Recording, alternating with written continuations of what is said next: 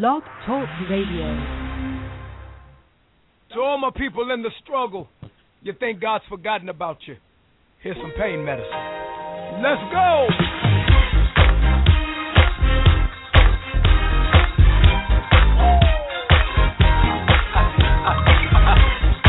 You in your car, you at the house, on your job,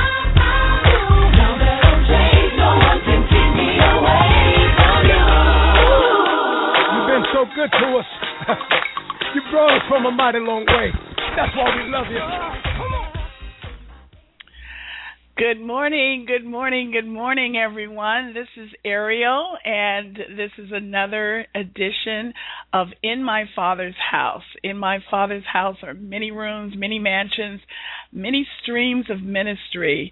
And In My Father's House is a place where God's servants, the bride of Christ, comes forth and gives forth the words that the Lord has given them, their ministry, their walk with the Lord. Today I am so excited. I have a guest that I'll be introducing her momentarily. But first, going before the Father. Father, I just thank you for the, another episode of what you've called to be. This is ordained show that you have set forth.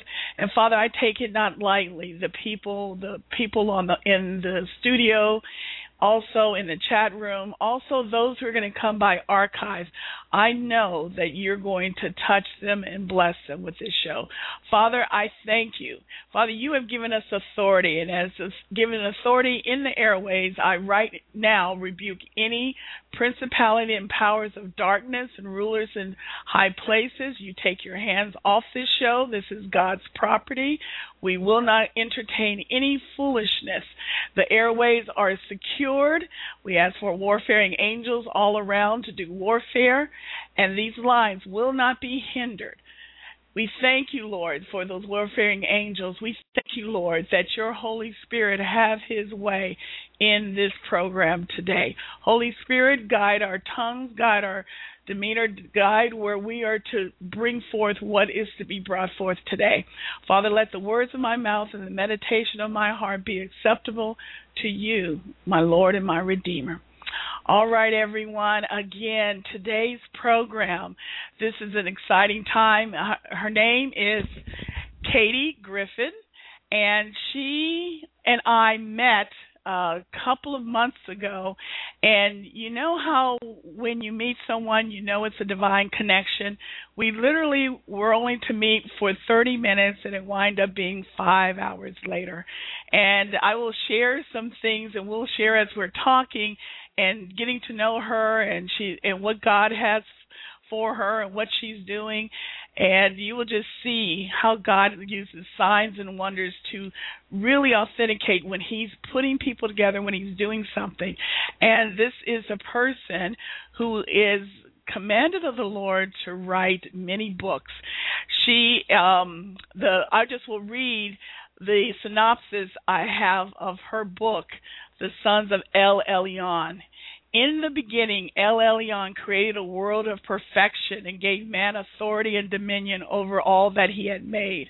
Man disobeyed the instruction of the Most High God and thus relinquished his place of authority.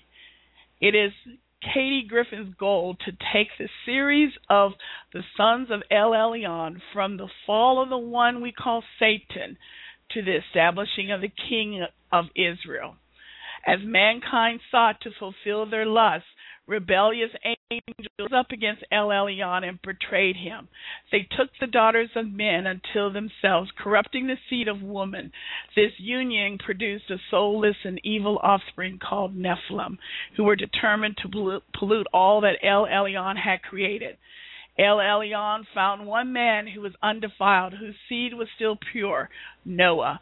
The Most High God purged the pollution from the earth and preserved a pure line through which a Redeemer would come. The Seed War, which is the subtitle of her book, continues to rage until even our present day as the redeemed battle the ancient evil. So, with that, I want to bring on the author, and she will tell you her background, Katie Griffin. Welcome, Katie. It's so great to have you here. Thank you so much, Ariel. I so appreciate it, and I'm so blessed to be with you. Well, there, we were just going to get right into it. Uh, callers, if you have any questions or you want to make a comment, again, if it is if it's not in line of any agenda, I will not give you airtime. But if you have a sincere question and a comment, please call in to 818-688-5678. Push the one, your light will come on, and when there's time, if there's a break within the, what the Holy Spirit is doing, I will bring you on. It won't come on until that time. So, with that, Katie, we were just talking um, a week ago, and God is giving you um, a glimpse of 2013. Why don't we start there and just um, share what God has shown you? All right. Um, I was usually at the beginning of every year, the Lord will give me um, a scripture or a word or something other that that He will develop and build upon. And I was actually just kind of minding my own business and um, I wasn't even thinking in this direction, and all of a sudden I heard the Lord say to my spirit that 2013 is 2012 plus one. And I said, what? You know, that doesn't just like what are you saying? And and so I also know that Proverbs 25 2 says that you know it's God's agenda to hide things, but that we um kings and priests need to go in and search these things out. And and so I'll begin to say, okay, Lord, the Holy Spirit show me exactly what you mean.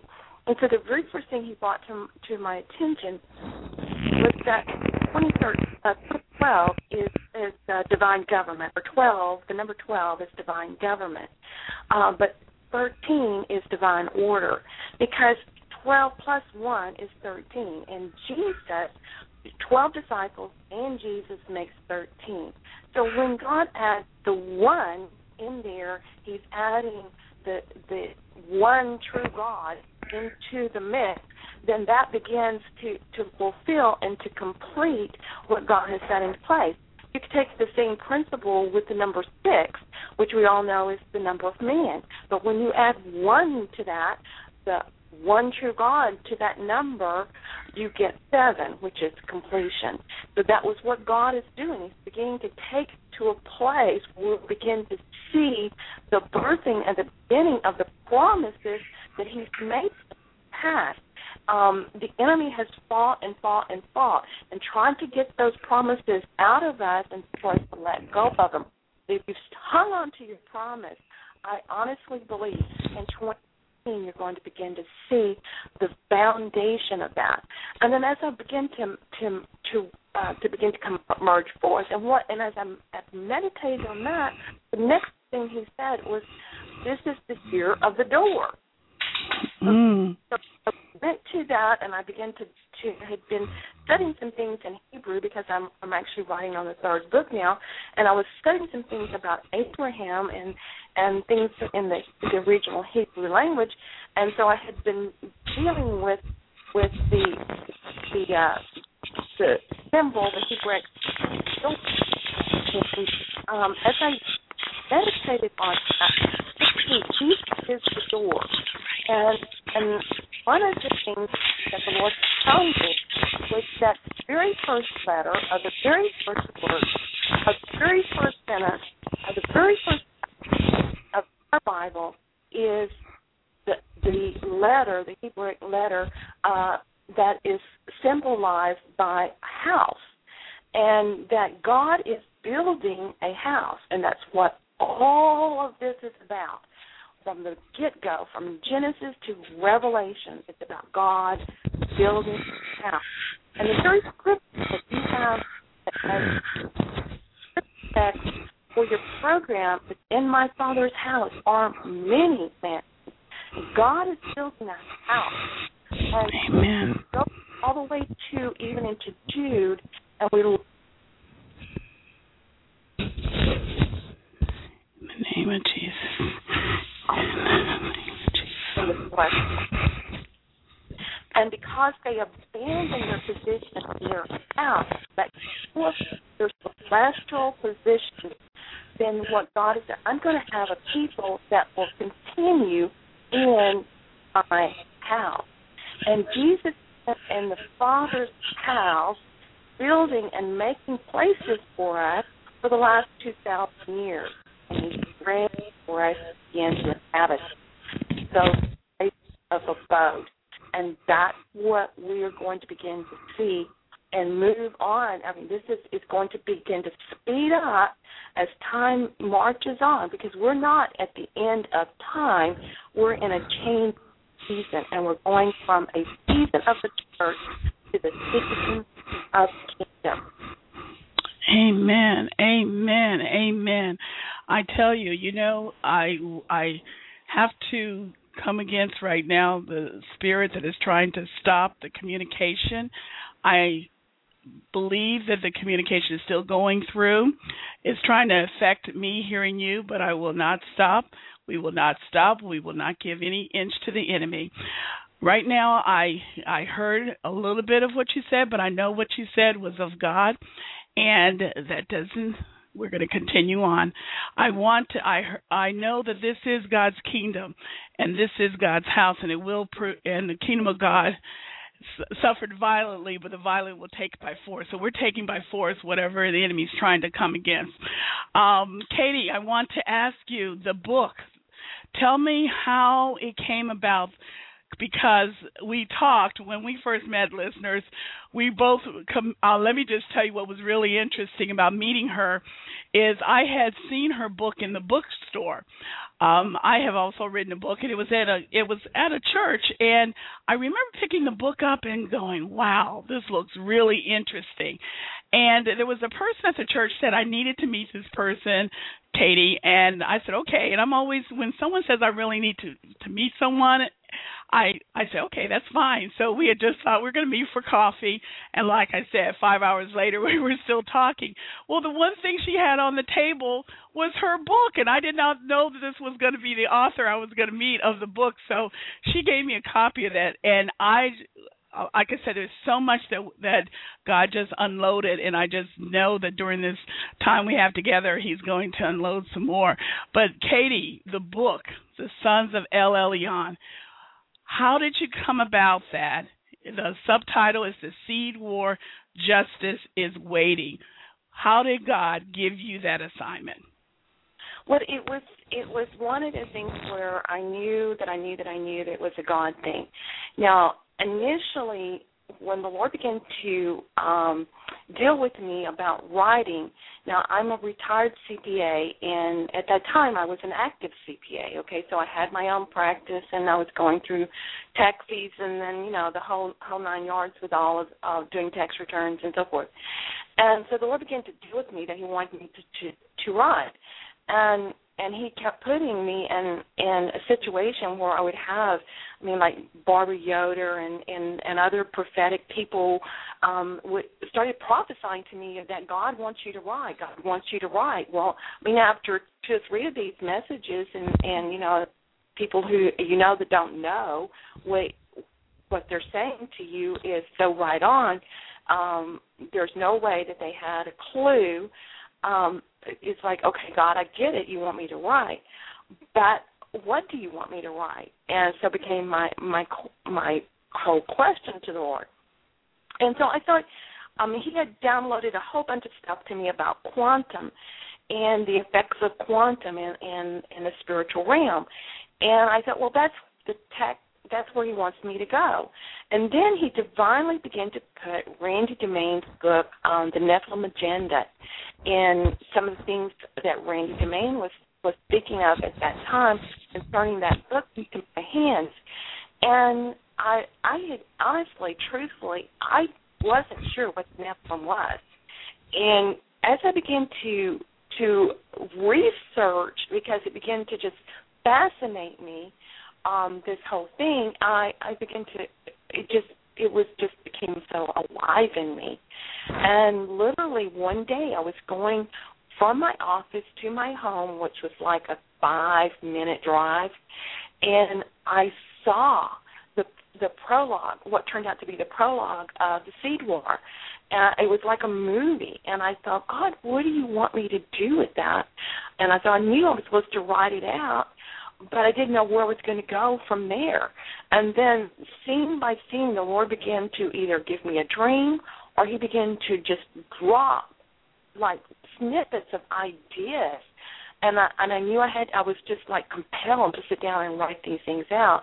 And then uh about playing around with this, uh, I actually gave it to some friends and said, you know, what do you think? Do you think this might possibly may be a book? I mean, it's gonna it would be fiction, but I, I really feel like this is the path that God wants me to take. And and a number of my very close friends that pray very strongly and intercede for me came back and said, no, this is the path you're supposed to take.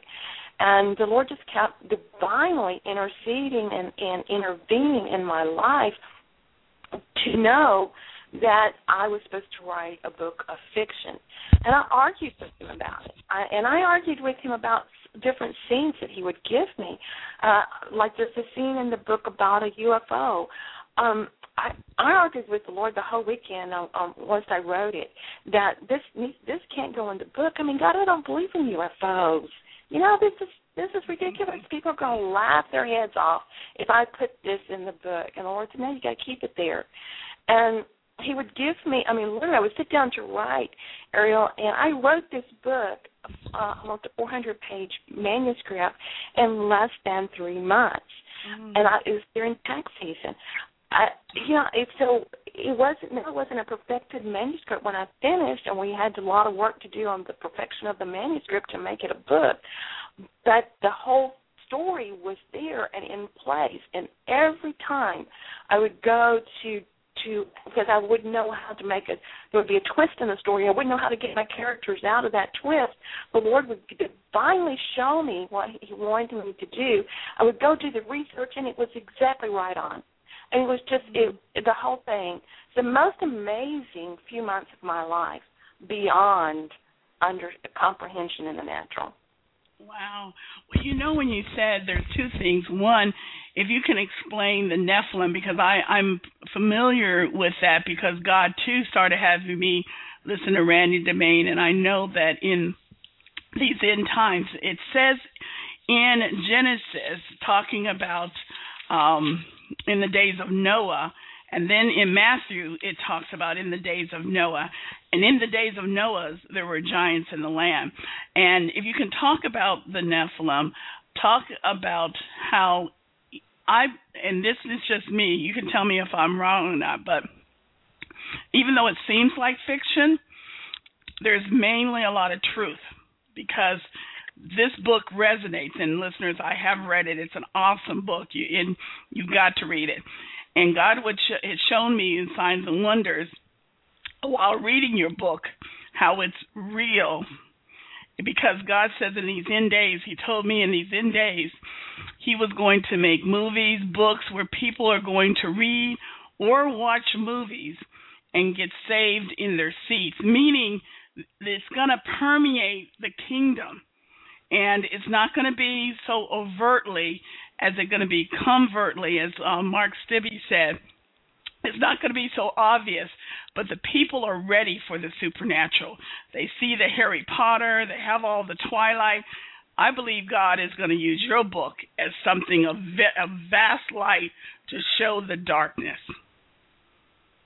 Well, I I I totally agree. Um, before I explain the Nephilim, I will say that it's one of the things that as I was writing the first book, um, in the middle of the writing, uh, in fact, it was in January of 2011.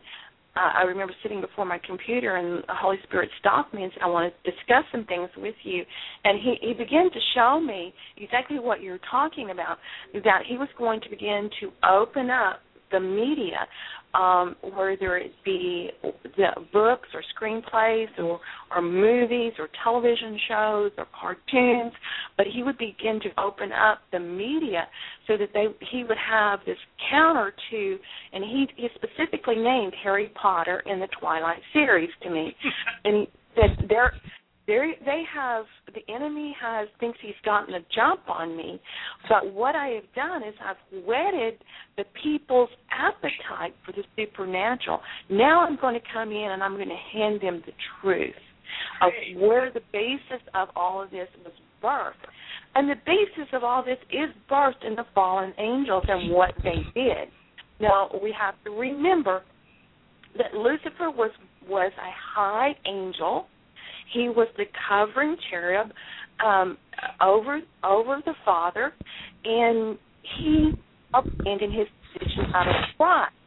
And when the Lord began to show me what he did and why he did what he did, he also showed me the fall and how that there he how that Lucifer or Satan or his grave name El Car light barrier, son of dawn, that he he took one third of the angels uh, in uh, with him in his rebellion, and what they saw when they saw God come in, because chaos entered into this universe, into the universe that we know and that we live in, did not have chaos in it until Lucifer was cast out of heaven. And when he was cast out, chaos came in to this earth and brought destruction into this chaos, into this to this earth, and to this uh, not just the planet Earth, but into the entire universe. And that's why we have the laws of decay now, and everything has a limited time to live. It may a star may live millions of years, but it has a space of time during which it can exist, and it begins to decay. Hmm. So chaos entered. Now, so God came in and He reconstructed, restored, and if you read my book, I think I proved this to the reader that He restored the earth, and He set man in uh, into the garden to become the uh, have dominion over this this restoration. And and he put a tree in the middle of the garden, and that tree was called the tree of good and evil. But the true rendering of those words is the tree of peace and chaos. Mm. So what he he said, okay, the enemy has put mixture of chaos, and the word in the Hebrew is ra, R A. He's put a mixture of ra into everything that exists, and he wants to convince everyone that if he puts peace around it, and peace meaning nothing missing, nothing broken, but all is complete and whole, that he this you know this is the core uh, of Ra uh, is in the core of, of this that if he gets you to participate from it and he gets that into you, then he's got you because now he has he he the darkness in him will begin to call out to the chaos within you. Now I I want to step aside here and say this all ties back to the fact that the written instructions for life are in the DNA. Mm. I truly believe when Adam and Eve partake, partook rather of the fruit of the tree of peace and chaos, they altered their DNA. Mm. And and so okay, now we jump forward to where God is standing there dealing with this because through deception and outright disobedience from Adam, they partook of this fruit and now into God's new creation, into God's man and woman who did not know chaos, now they do understand chaos. And he said, okay, I've got to deal with this. And what I'm going to do is I'm going through woman, I'm going to bring forth a seed that will restore peace back to all things. Amen. But I'm going to put a war between Lucifer and the woman.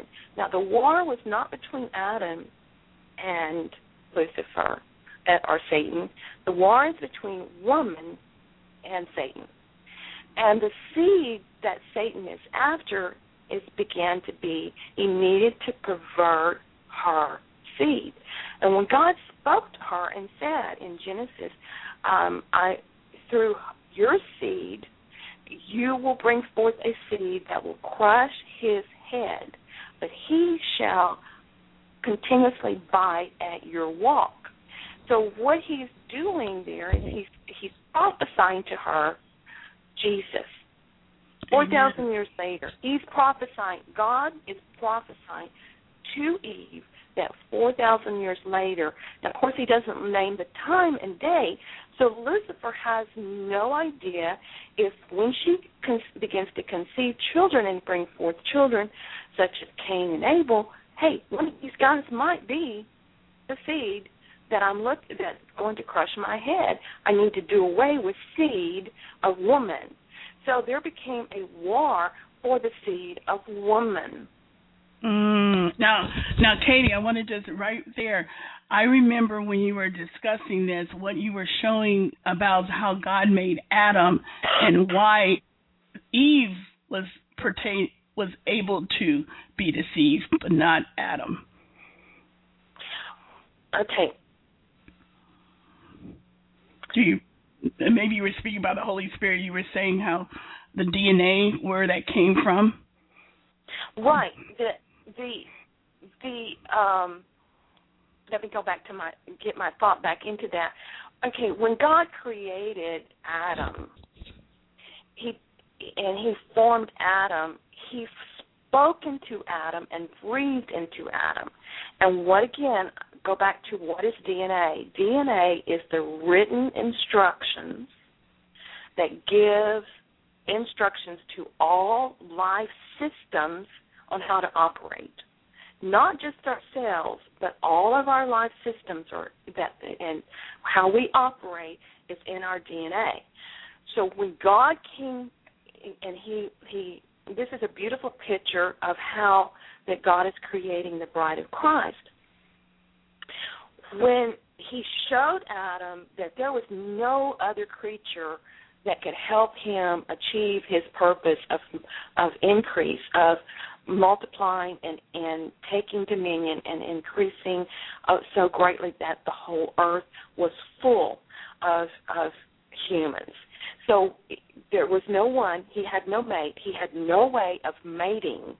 So after he came to that realization, God then put him to sleep, took out of his side where the first time blood was shed upon the earth, the very first blood and all of the universe, because no other creature, no other being in all of the universe possessed blood in heaven and earth except the mammals.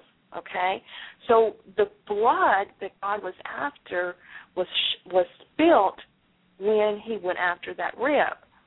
Now, go back to the cross. What was going on there? God was birthing by by when Christ's side was was pierced, He birthed the church.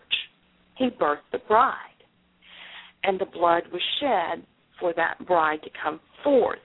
Now God was speaking to to that, and He brought forth out of the bone marrow of the rib the already existing DNA, but He removed the Y chromosome, which is the male chromosome, and he and then He formed Eve and gave her the XX chromosome. So there the Y chromosome is the one that that has the memory from generation to generation, um, but the XX doesn't doesn't normally repeat itself the same way that the XY does. So anyway, without going into a whole elaborate of scientific teaching on this, what God was doing was He was birthing and bringing forth her ability to to reproduce after her kind as well with the help of Adam. So there again is a picture of she needed the male seed to reproduce. So when it came to, when the enemy began to put all this, because remember he's a very brilliant and he he gets it. He's he existed for thousands and thousands and thousands and eons. He gets what God's doing. He sees it, and he says, "Okay, I got exactly what now was going on there. So we've got to figure out a way to get to her DNA. We've got to figure out a way to get to her seed." And so that's when he began to to figure out how that he, as celestial beings, because again we know that celestial beings have the ability to appear as terrestrial beings. So the celestial being began to the fallen angels begin to appear and form themselves as terrestrial beings, fully functional terrestrial beings, and they mated with these women, and these women brought forth because again, their DNA uh, celestial DNA was was um, had had the ability to, to be supernatural, and so there's the Nephilim now. Wow, wow, wow. Can you hear me, Katie? I do. Yeah, every so often I get a little bit of static, but I do hear okay, you. Okay. Okay. Because um it's coming in and out. And so when the whole thing with the the DNA of Adam and how Lucifer deceived Eve and how going fast forward into when Christ was pierced, the birthing of the church. So the bride of Christ will have Christ's DNA. Absolutely. And as I was writing the first book, I, I asked the Lord, what, what, tell me what you see when you see DNA. And he said, what I see is I see divine nature attributes. And I and I thought, sat and thought about that for a long time because we're created in His image and in His likeness. Now, likeness means that we have the ability to function like He functions. Um, so we need his DNA in order to do that. And what Christ came to do, he came to restore uh, a perfect of DNA to us. Um, and it, when we're filled with the Holy Spirit, when we're immersed into the Holy Spirit, Holy Spirit begins to then take over those instructions and bypass the human thought and and begins to im- impregnate us with the celestial thought. This is why we are a creature that's never been before. This is what Paul is talking about when he's talking about um, the sons of God being made manifest, and that how that that all of cre- creation is longing for the sons of God to be made manifest, and that is that we are a new creature in Christ Jesus. We will never be a new creature apart from Christ Jesus. Apart from the one, the twelve will never function. Hmm, praise God. You know, um, listeners, I read her book and after meeting her, one of the things I do know is when you're reading a book from an author and you get to know them, you can hear their voice coming through. The interesting thing about her book, especially the prologue, is it's not her voice. You can definitely tell this was a direct download from God. And that was amazing to me because it's like God showed her how and what happened when Lucifer fell.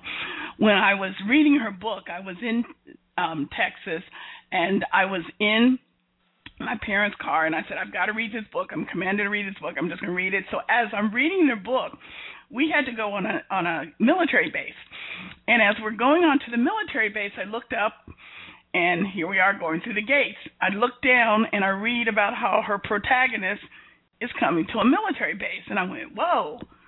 Wow. Okay. You know, I, I love what a friend of mine said. There's no coincidence. It's a hundred percent God. You know, there's no such thing as coincidence. So I'm like, okay, God, this is this is really interesting. So now my mom tells my dad she wants to go to Galveston, which isn't very far from Houston. So we go down and I see Welcome to Galveston. I look down at the book. The protagonist is in Galveston. And I remember talking to you, Katie, and just being so excited because it was like God was just big green lights, green lights. This is it. This is this is the book. This is something that's going to be one of those end time books. That's going to be a movie. Has the Lord spoken to you about that?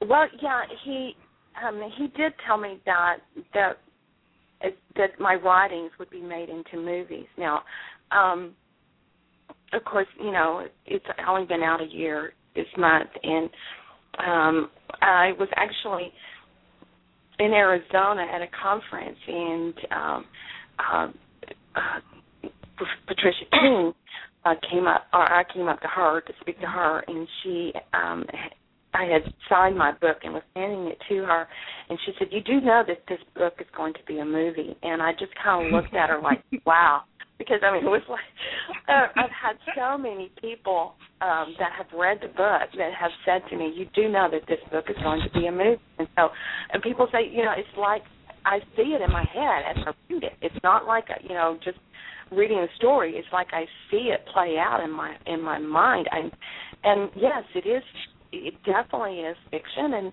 and there's definitely you know the characters are are uh imagination characters. I mean they didn't come they don't actually truly exist although i will say that the names of the five principal characters are taken from the names of my uh five grandkids but um you know there was and there was places in in the book that I write from because I know those places. You know, I was born in Galveston, Texas, so you know, of course, I know this, and I'm going to write from where I know and what I know of, so that I can describe it. But the the actual events um, did did not happen, and and I only in the, when I deal with the ancient past, because the story is told from the ancient past as well as from the current day, and both uh, the first and the second book, and, and I'm already writing on the third book. And so I have that going in all three of these books of, of the parallel stories. Uh, and I, I deal with going through there. I mean, I do a lot of research, both on the current day stuff and on the ancient past. But when I sit down to write, it's like the Lord shows me um, something that uh, happened in the ancient past, but there is no way I can prove that actually happened. But in my heart, I feel like it did. I there's a character, um, an angelic character, a good angel, in in uh, the first book called Hanel, and I honestly believe this angel exists. I Mhm. I, I do. I it's just I, and he he's carried into uh, he appears a, just briefly in the second book, but he's a major character in the third book. And I've gotten to know him as I sit down and write of of his passion for God, his passion for for um his, El Elyon, his passion to to be perfection in his duties, and uh, how his vast range of knowledge and his his passion for the character that he's always interacting with, his joy, his peace, and he's a warring angel. He he has you know big gigantic angel, um, bigger than a house, kind of angel, but he walks in joy. He because he knows who his God is and what his God can do, and he wants that same kind of joy and peace in in the the human character, the terrestrial character that he's always interacting with. And I mm. thought as the Lord began to show me different attributes of angels and and the loyalty and and their their passion to see this thing lined up. Because it was from their ranks that God's creation was perverted. And they they carried that we want to right this wrong kind of thing. And that they're just as hungry to see justice come to to terrestrial beings uh, uh, as we are. And we've not understood the nature of justice. We've understood to a large degree what righteousness is, but we've not fully understood what justice entails. And the justice that is waiting for this particular generation that now walks on planet Earth is that for the last five to six thousand years, all of the inequities that have been done towards humanity from fallen angels. And that's where the Nephilim, because they're fallen angels that have mated with women.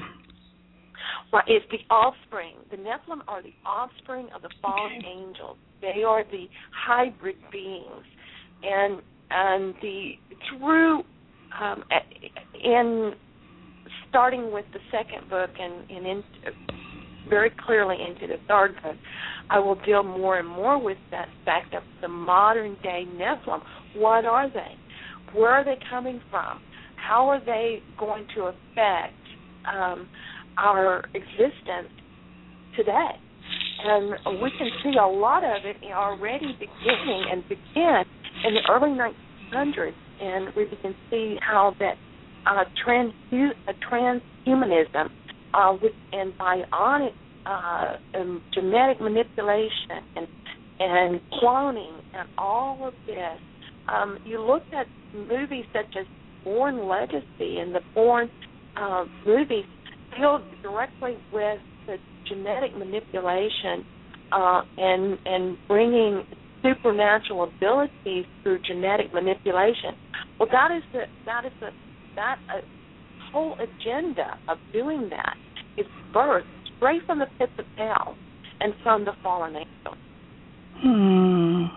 Because they have the the knowledge they're trying to uh, come against the seed, like hence the seed war. Um, one of the things, you know, it says just like in the days of Noah, when when when women were mating with angels and God had decided to wipe their earth clean, hence Noah had to go into the ark.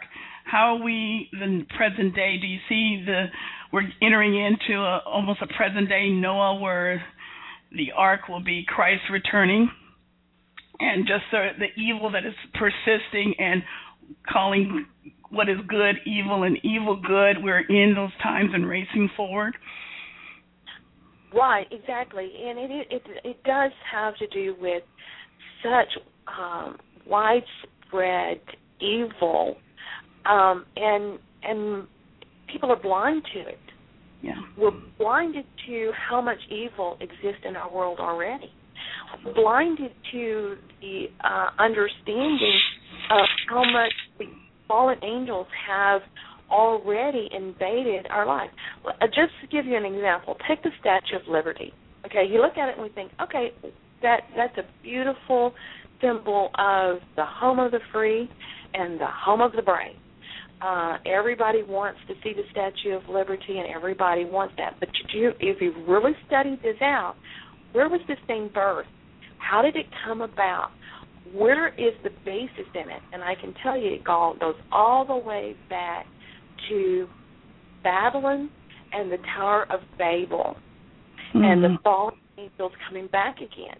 It is a symbolic figure of the Queen of Heaven, which was the wife of Nimrod, Mhm. was the very first uh, world leader who sold himself out to Satan and became Nephilim through his desires to become a demigod.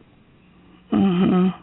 Semiramis, yeah, yeah. God is really raising up people that are going into this realm. A lot of the um the Christians in church, it's like, oh, I don't want to hear this. It, you know, I want to just run and hide. But I I think you know those who have eyes to see and ears to hear, let them hear what the Spirit of the Lord is saying, because He doesn't want us to be taken unaware. He wants us to open our eyes. It's almost like I remember saying to someone, he's raising up a bride where we're saying, you know, like the little boy with the emperors with new clothes on. He's naked as a jaybird. You know, it, what do you mean these clothes? This is not clothes he has on, and that's where we're we're at at this point. That it's the remnants that's going to bring forth what God is showing. Hey, wake up! This is happening all around us. It's a clarion Absolutely. call. It's a clarion call. Absolutely. I mean, this is the time where we have got to. Um, I, I, I will preface before I go any further with that. I was laying in bed um, about a year and a half ago on a Saturday morning. I was still still managed, you know, my practice and all, and I was exhausted and tired, and I was I kind of woke up this in the wee hours of the morning. And I'm just laying there thinking, oh, I'm so tired, and all of a sudden I heard the Holy Spirit say to me, "Are you prepared to know who your enemy is?" And I I laid there and I meditated on that, and then I heard him say, "If you will know your enemy, you will also know how great I am."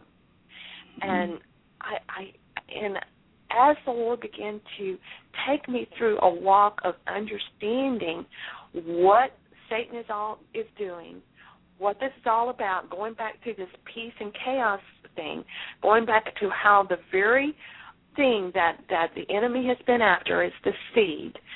Then when I begin to understand that, the converse of this is that God is His heart is for the seed to lift it up, to edify it, to bring it to completion, to bring it to fulfillment, and for the fulfillment of its purpose.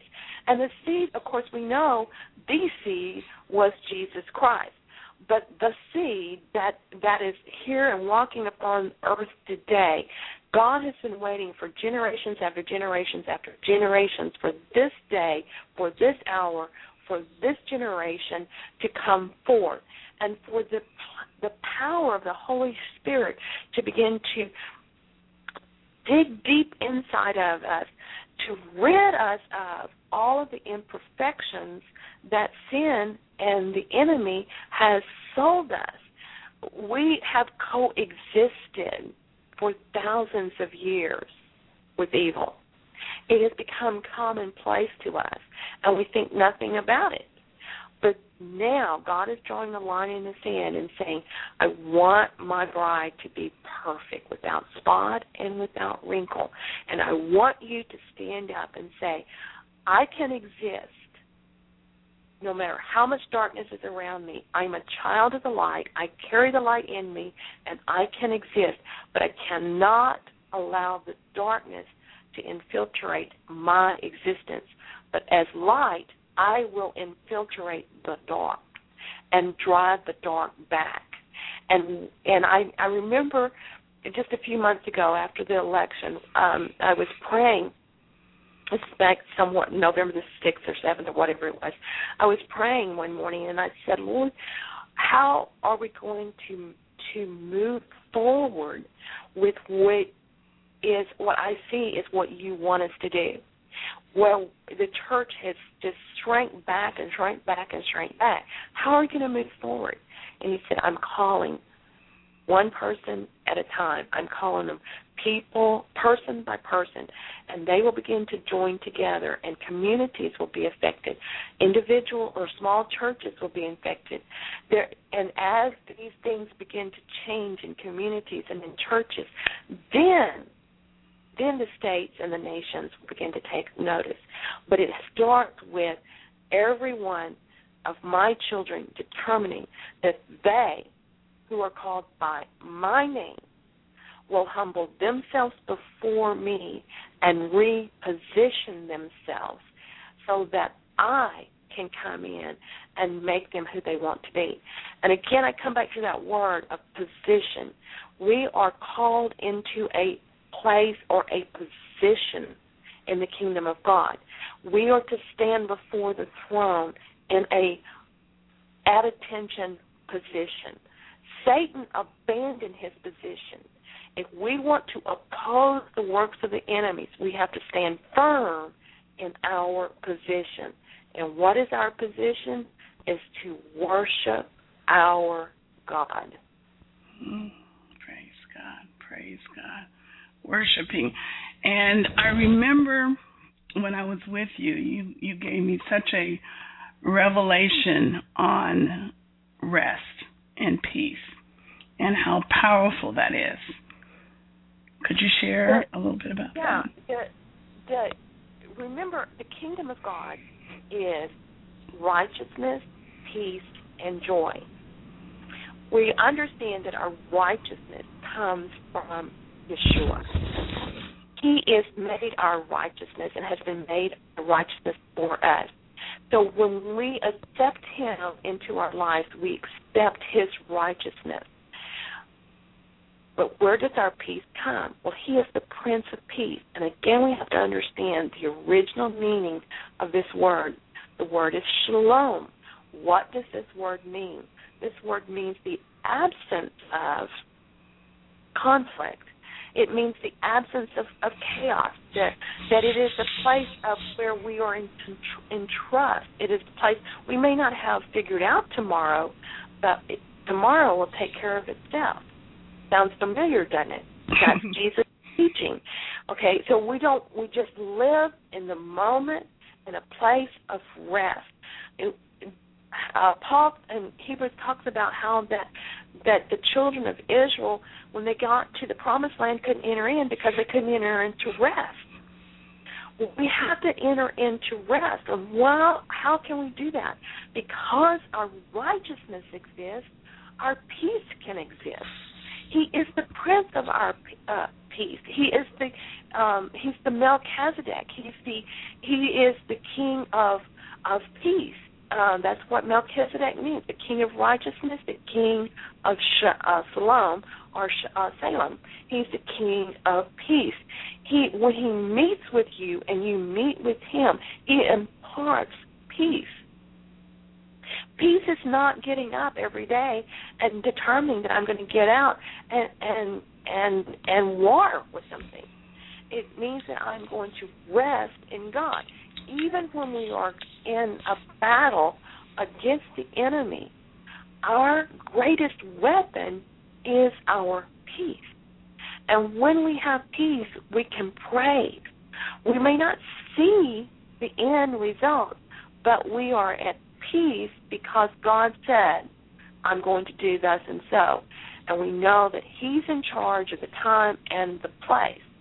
It is my job to rest in Him. And when I do that, Holy Spirit comes along and He says, okay, now I'm going to empower you with joy. The joy comes because our peace is existing. If our, we are abiding in peace, our joy will come. It's that deep, deep knowing that all is well and spring up all out of my soul rivers of joy because I am at peace. And that is where we, the attitude in which we need to walk. Amen. Not easy. Amen. Not learn it easy, but it is where we need to walk. And you know, God knows where we've gone through. And a lot of times people will say, you know, oh, this happened overnight or you had it easy. And none of us who are, you know, God's calling in this day and hour to walk as his bride and and to make sure we're out without spot and wrinkle. We may be wrinkled, we may be spotty, but he he cleanses us. And that takes humbling ourselves, sacrifice, laying down some things, understanding things may not always go the way we want. We may our flesh gets in the way. But if we truly love God, we will obey him and we will lay those things down at his feet. Absolutely. Obedience is always better than sacrifice. It's not what we give up to God that brings our peace. It's the obedience of knowing that whatever God told me to do, that's where I've got to stand and what I've got to do. And God will supply. God is the provider. He's Jehovah. He's whatever I need. I am not dependent upon my understanding because I if I go to my understanding, I'm going back to the tree of knowledge. Hmm. I have Hmm. to go to the tree of wisdom. That's where life is. It's in the tree of wisdom. And if you study that the uh, back, go all the way back and study the two trees, you will see that the tree of of life was actually a tree of light, and it's a tree of revelation. It's a tree of the wisdom of God, rather than trying to come to an understanding of the how. And that was what the tree of uh, knowledge is. We try to come to an understanding of how. We want to be wise like God. Hmm. no, we need God, Right. and God will provide my wisdom. God will give me the revelation I need to walk in when I need it and how I need it. I can't determine what I know. I, I should not even try to be in charge of that. Um, Jesus even told his disciples not to worry when you stand in front of the court of, of what you're going to say, because the Holy Spirit will empower you at that moment. He will tell you. He will lead you and guide you into all truth. You see, we have to to understand where our source is. It will never be in ourselves. If our source is ourselves, we're eating from the tree of knowledge of good and evil. We're eating. We may have a little bit of peace, but we're going to have a whole lot of chaos. Mm, good word, good word. Well, you know, I'm I'm thinking as people are listening to the broadcast and probably contemplating or asking, what kind of books did God tell you to write? What are the titles of the books? Are you supposed to write a certain number of books? And if they are just questioning, I mean, just whatever you sense I just feel there's some questioning going on with the listeners about how to know more or um I just want to say, you know, just from what I'm sensing is that if you are questioning if there really is this God of the universe that loves us and he his son came on earth born of a woman and he died and he rose again and he's seated at the right hand of the Father then ask the Lord into your life right now. He will show you. He will open up the things we're talking about to you. He said he wishes that none shall perish. So we a- we ask right now that if you if you are listening and you don't know the Lord, we're just asking you to open your mouth, confess that you know that He sent Jesus, Yeshua Hamashiach, that's His Hebrew name, to the earth to die for our sins and that we all have fallen short of the glory of God, so we all have sinned. And confess that you're a sinner and ask Him to come into your heart. And He will. And He will abide there and He will show you some of the things we're talking about. Because it's, it's not, it, it's it's darkened to you. You're, it's veiled. You can't see. Only those who have the light can see what the Spirit of the Lord is showing. So I just thank you right now if you've done that. I would love to hear from you if you just send an email and I just rejoice and lift you up in prayer and um, it's hollywoodlion at gmail.com. But I just felt strongly that was coming up, but also some questions and whatever you feel led also, Sue, right now to just share anyone. Well, um, I don't know exactly how many books there will be in this particular series. I believe that there will be five and possibly seven. Um, the the the second book, which is the Sounds of War, will be out. It's at the printer right now, so it should be out and available um, sometime in February um, on Amazon, uh, Barnes and Noble, and and you can request go into your local bookstore and request it because you can go online and get the ISBN, and um, it's also available at the publisher, which is XP Publishing, um, and uh, on my website too, which is uh, katiegriffin.com. Um, Katie hyphen Griffin, by the way. Uh, .com. so you can go in, in there and you can would be able to to follow the the trail to to achieve um, the purchase of the book, the second book, or even the first. The third book, I'm about a hundred pages into it as we speak, and it's going to be called "The Sacrifices of War." The second book deals with the ancient past from the time of Noah's flood um, all the way to the, the fall of the Tower of Babel, and how all false religions were brought back into the earth or started um, after um, the, the uh, ark and, and and Noah and all this um, by Nimrod and his wife. Um, and I go into to detail um, from my um, imagination and from the Holy Spirit on what I believe happened and, and started all the false religions. And of course, when the Tower of Babel came, then uh, and languages were were uh, new languages were brought forth. Um, then people scattered, and um, the myths that were uh, or what we call myths, such as the Greek and the Roman god myth, were all had basis in in what was transpiring um, before the fall of the Tower of Babel in um, what the scholars call the Sumerian dynasties, but it was actually uh, around um, modern day Iran and Iraq.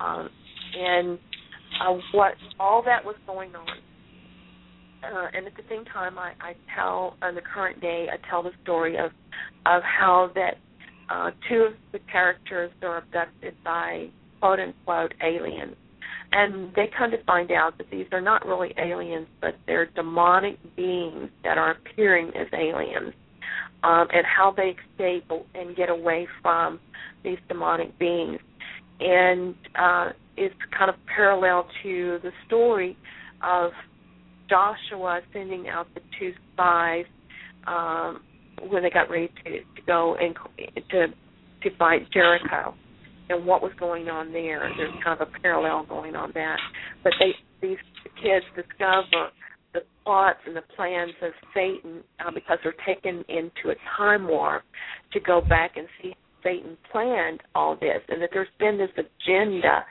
from the kingdom of darkness to control humans and to control the destiny of humanity, to control all on earth. And then I showed that also from the story of Nimrod. That's all in the second book. Third book will stop this. Uh, you hear me? Can you hear me? I'm hearing you now. Okay. But this, the third book will start, pick up with the story of Abraham and how he was called out of and called away from this same area because he was uh his father and he um in the land of Ur how they came um they came to Canaan. And the Nephilim visited in Canaan when Abraham came but what God's purpose was starting the nation of Israel and, and what he was doing and birthing because he was birthing a house again that word house he was birthing a house and, and rule and reign his government Praise God. Well, you know, this is it's amazing that God has given you such in time revelation and download. It's just truly, truly outstand, uh, outstanding.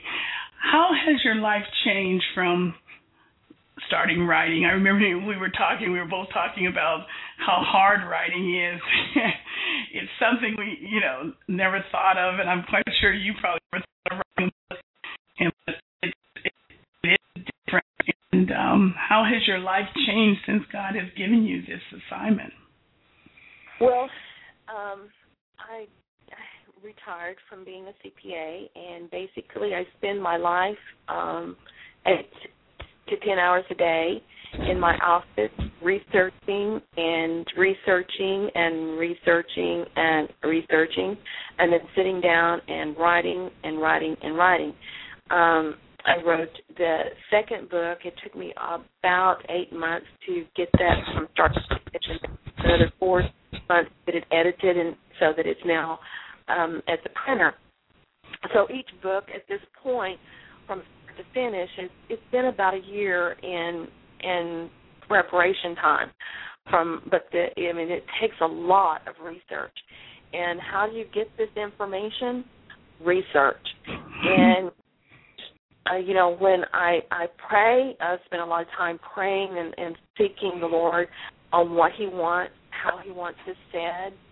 Um, there's times where I will literally sit down and, I mean, just like bam, bam, bam, the, that the words will come. My vocabulary has increased.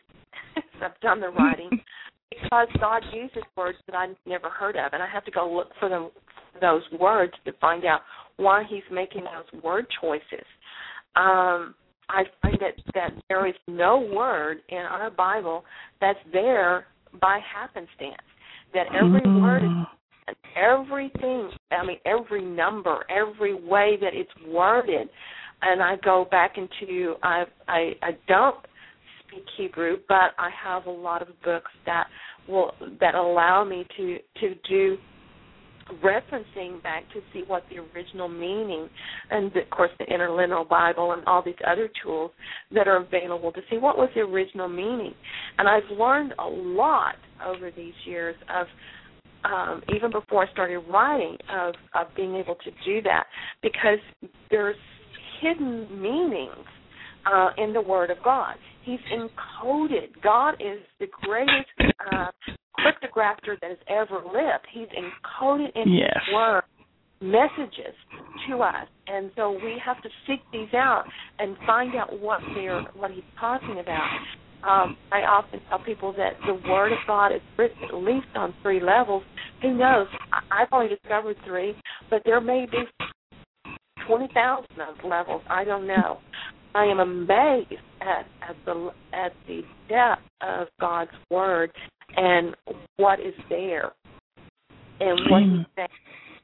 Um, the symbolisms, the numbers, the meaning of the uh, the numbers of of names, uh, all of this. I go digging for for this to see what God is saying, and Scripture will interpret Scripture.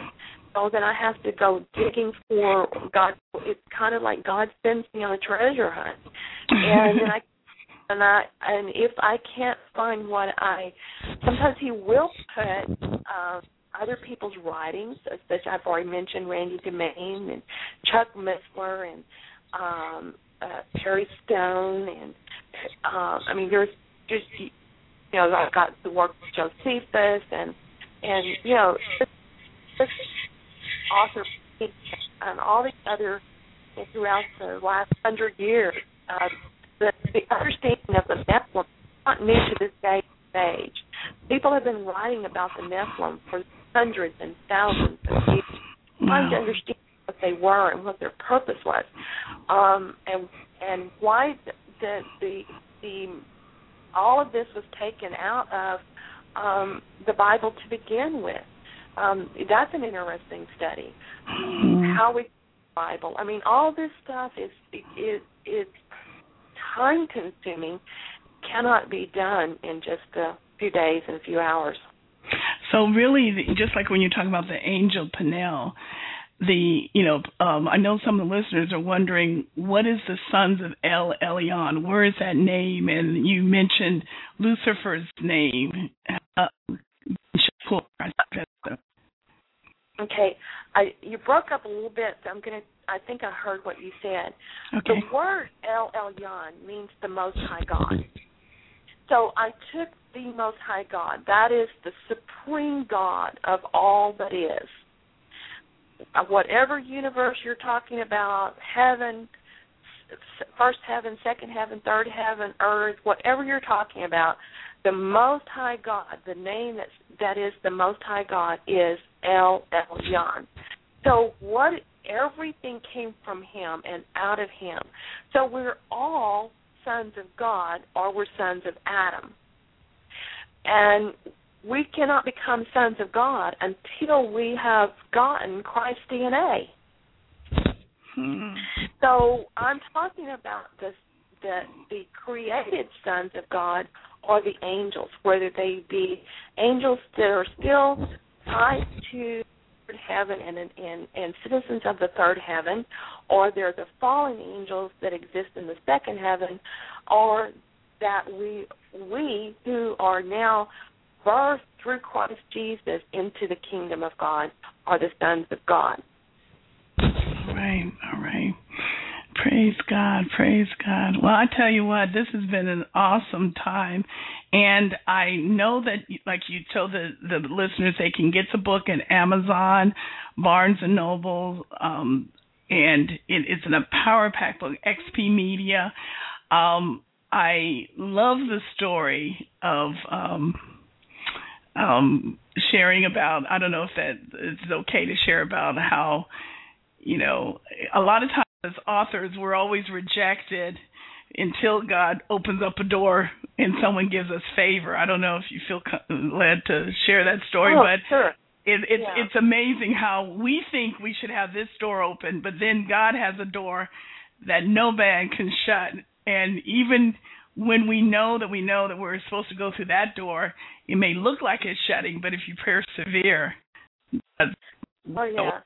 Well, um, uh, my husband passed away in or, or went home.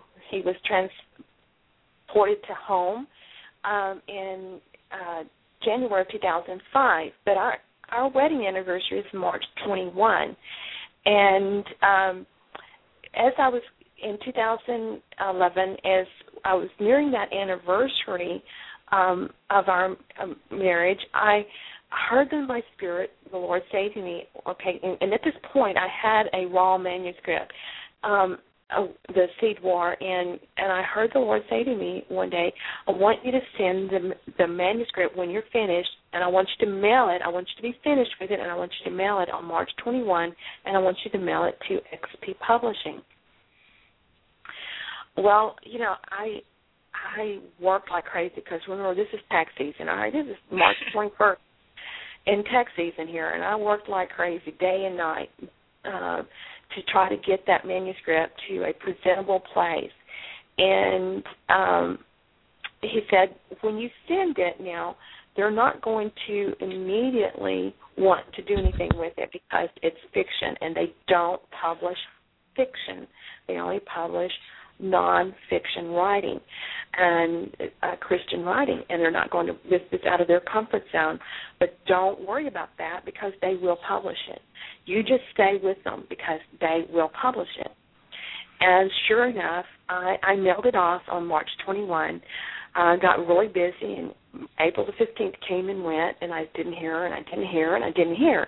So finally, like uh, mid-May, I picked up the phone and I called the offices of XP Publishing, and I talked to the administrator, and I told her, I asked her rather, do you have my manuscript? And she said, oh yeah, but we don't publish fiction. We only publish nonfiction.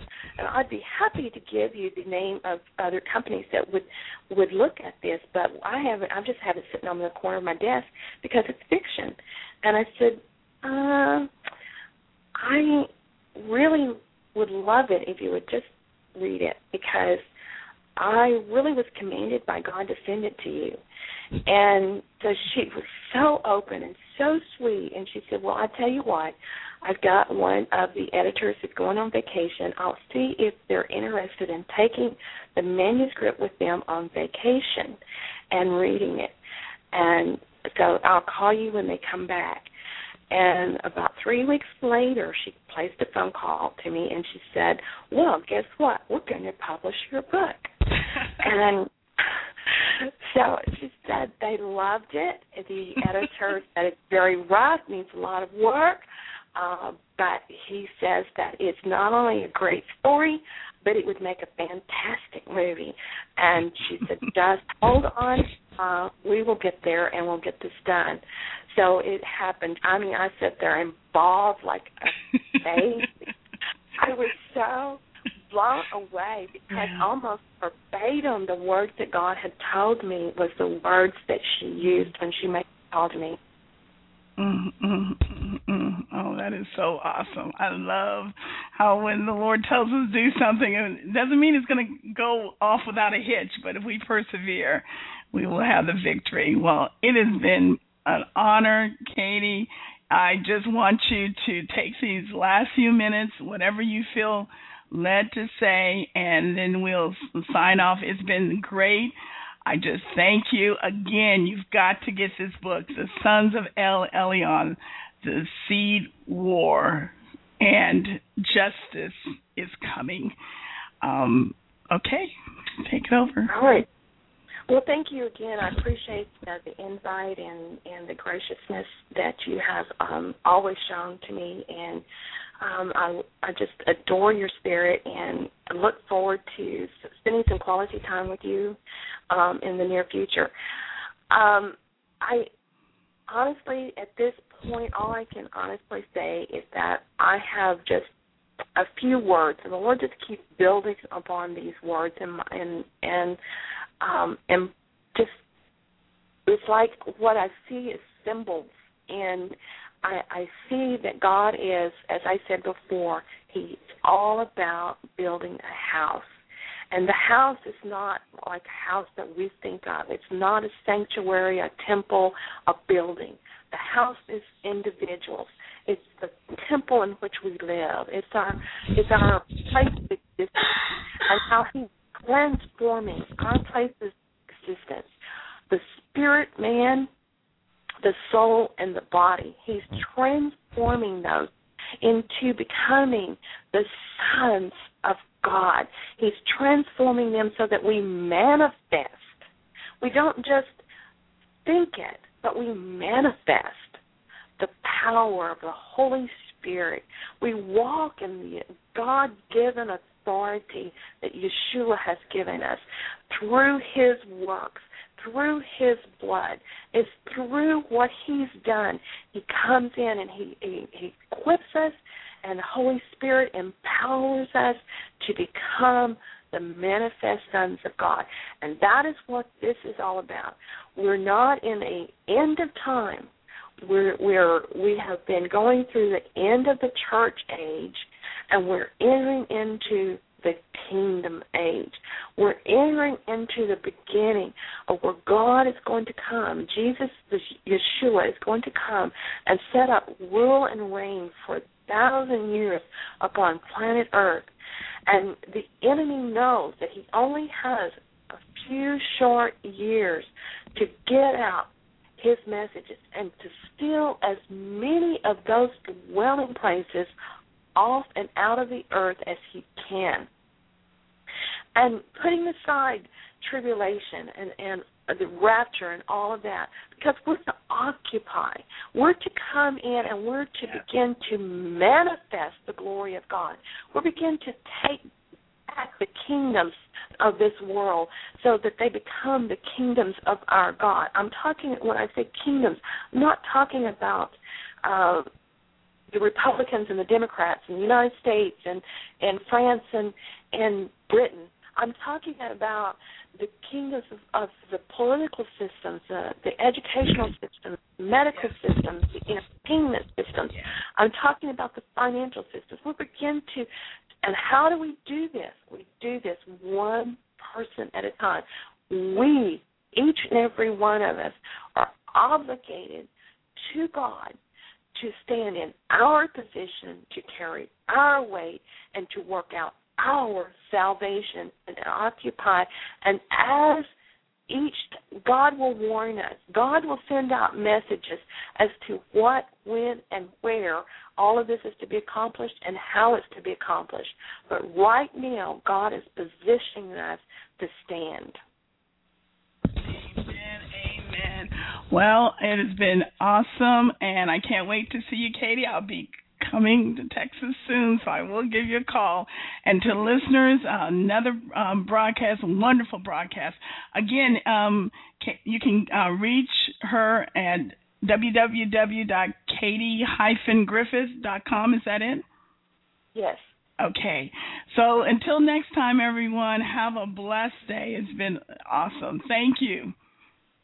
Thank you. To all my people in the struggle, you think God's forgotten about you. Here's some pain medicine. Let's go.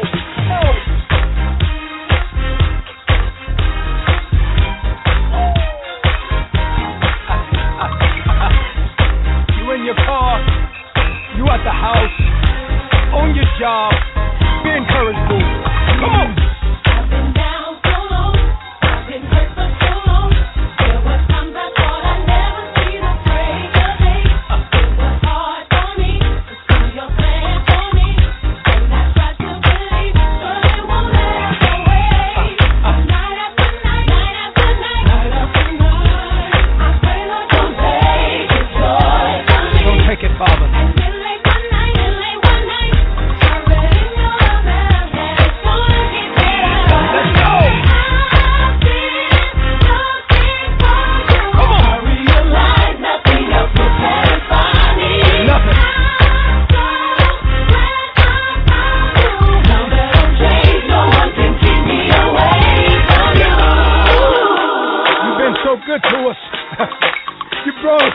Us. you